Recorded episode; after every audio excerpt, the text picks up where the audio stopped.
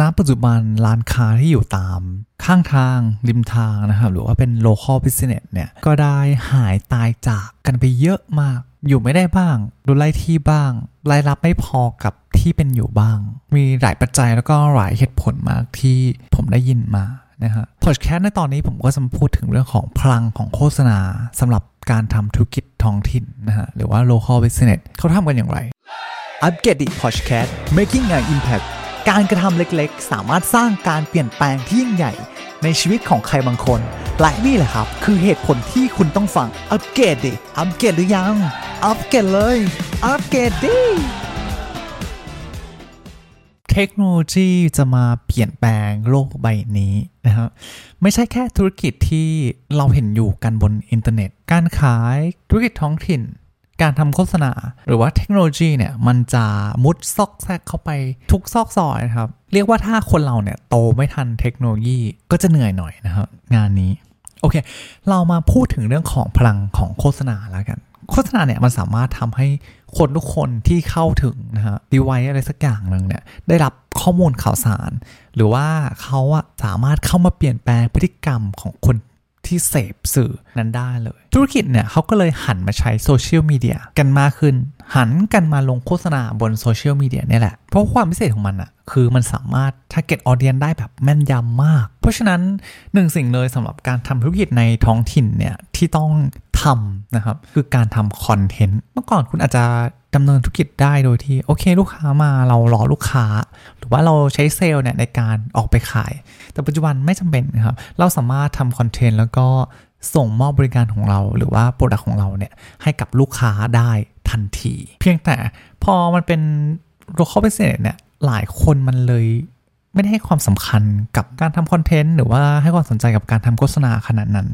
ธุรกิจนะครับบนโลกนี้นับจากนี้ไปหรือว่าในอนาคตอันใกล้ ใครที่ไม่สามารถทำโฆษณาเองได้เนี่ยหรือว่าไม่สามารถสร้างสื่อเองได้เนี่ยเรียกว่าการเติบโตเนี่ยแทบจะยากมากนะครับเพราะว่าทุกคนณปัจจุบันสามารถเป็นเจ้าของสื่อเองได้แล้ว โดยแค่มีโทรศัพท์เพียงแค่เครื่องเดียวเท่านั้น อย่างธุรกิจที่ผมเห็นกันผ่านหน้าผ่านตาบ่อยๆก็คือหนึ่งเลยธุรกิจร้านตัดผม เมื่อมีเคสจากลูกค้าเสร็จเนี่ยเออเขาก็มีการถ่ายรีวิวนะครับลงบนช่องเขาแต่สิ่งที่เขาทำเนี่ยเขาไม่ได้ถ่ายแบบอ๋อฉันถ่ายแล้วก็จบเขาให้ความสนใจกับดีเทลหลาย ๆ อย่างยกตัวอย่างเช่น เขาไปร้านทำสีเขาก็ต้องมีการอธิบายได้ว่า อ๋อทำไมลูกค้าเขาถึงแบบควรทำสีแบบนี้ แล้วสีมันดีกับเส้นผมจริงไหม ถ้าไม่ดีต้องใช้สีแบบไหน ควรกัดไหม ไม่ควรกัดไหม หรือว่าตัดผมแบบเนี้ยเหมาะกับบุคลิกของคุณนะ เหมาะกับรูปหน้าของคุณ หรือว่าเป็นร้านอาหาร ผู้คน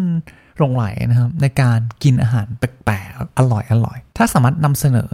ในแง่ของ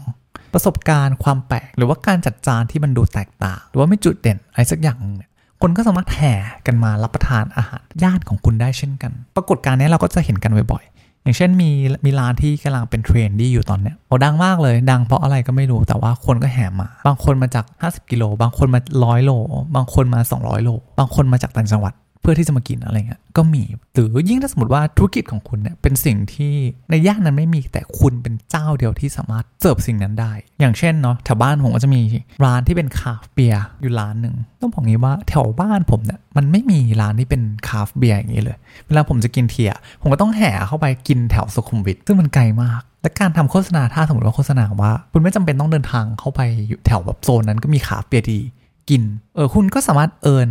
audience เนี่ยเข้ามาในในร้านคุณได้เช่นกันนะครับเพียงแต่คุณต้องทำให้คนอื่นเห็นคุณก่อน หรือว่ารู้จักหรือให้ความสนใจกับธุรกิจของคุณ แต่สิ่งเหล่านี้ไม่ได้ทำแค่อ๋อลงคอนเทนต์อะไรเงี้ยก็จบทุกอย่างมันต้องให้ความสำคัญให้เวลา อย่างเช่นคุณต้องรู้ว่าเทรนช่วงนี้ใช้เพลงอะไรดี หรือภาพแบบไหนที่ลูกค้าของคุณน่ะอยากจะเห็นการใช้แคปชั่นแบบไหน มันกระตุ้นให้คนเนี่ยเกิดความอยากมาใช้บริการของคุณ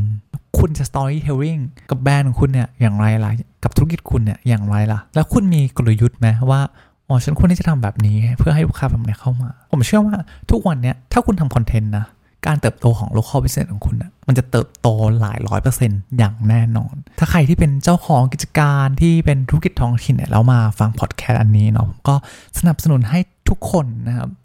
ทำเพราะมันทรงพลังมากจริง ๆ ครับ